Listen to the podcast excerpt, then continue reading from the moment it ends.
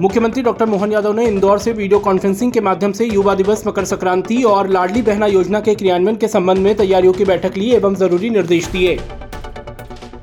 मुख्यमंत्री डॉक्टर मोहन यादव ने हरिद्वार में आयोजित पतंजलि, गुरुकुलम एवं आचार्य कुलम के शिलान्यास समारोह में सहभागिता की। इस अवसर पर केंद्रीय रक्षा मंत्री श्री राजनाथ सिंह, उत्तराखंड के मुख्यमंत्री श्री पुष्कर सिंह धामी एवं योग गुरु स्वामी रामदेव भी उपस्थित रहे। मुख्यमंत्री डॉक्टर मोहन यादव को आज सनातन भूषण सम्मान एवं संत समागम कार्यक्रम में अखिल भारतीय अखाड़ा परिषद द्वारा हरिद्वार में सनातन भूषण से सम्मानित किया गया। इस अवसर पर अखाड़ा परिषद अध्यक्ष श्री महंत रविंद्र पुरी जी महाराज, महामंडलेश्वर योग पुरुष स्वामी परमानंद गिरी जी महाराज, शंकराचार्य राज राजेश्वर नंद आश्रम महाराज, आवाहन पीठाधीश्वर अवधूत अरुण गिरी जी महाराज, महामंडलेश्वर स्वामी हरि चेतानंद जी महाराज सहित अन्य पूज संत उपस्थित थे।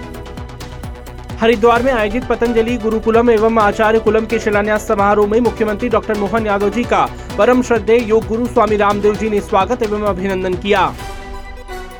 पतंजलि गुरुकुलम एवं आचार्य कुलम के शिलान्यास समारोह में मुख्यमंत्री डॉक्टर मोहन यादव ने कहा कि लगभग पाँच हज़ार वर्ष पूर्व अवंतिका नगरी उज्जैन में भगवान श्री कृष्ण शिक्षा प्राप्त कर चौदह विद्याओं और चौसठ कलाओं में पारंगत हुए थे।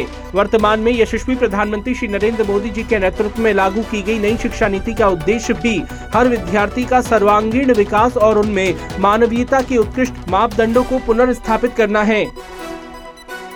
मुख्यमंत्री डॉक्टर मोहन यादव आज हरिद्वार के गायत्री तीर्थ शांति कुंज पहुँचे और सन 1926 से सतत प्रज्वलित सिद्ध अखंड दीपक के दर्शन कर समाज और प्रदेश की खुशहाली की कामना की। मुख्यमंत्री डॉक्टर यादव ने शांति कुंज में अखिल विश्व गायत्री परिवार के प्रमुख श्रद्धे डॉक्टर प्रणव पंड्या एवं श्रद्धे शैल दीदी ऐसी भेंट कर विभिन्न रचनात्मक और सृजनात्मक विषयों आरोप मार्गदर्शन एवं आशीर्वाद लिया।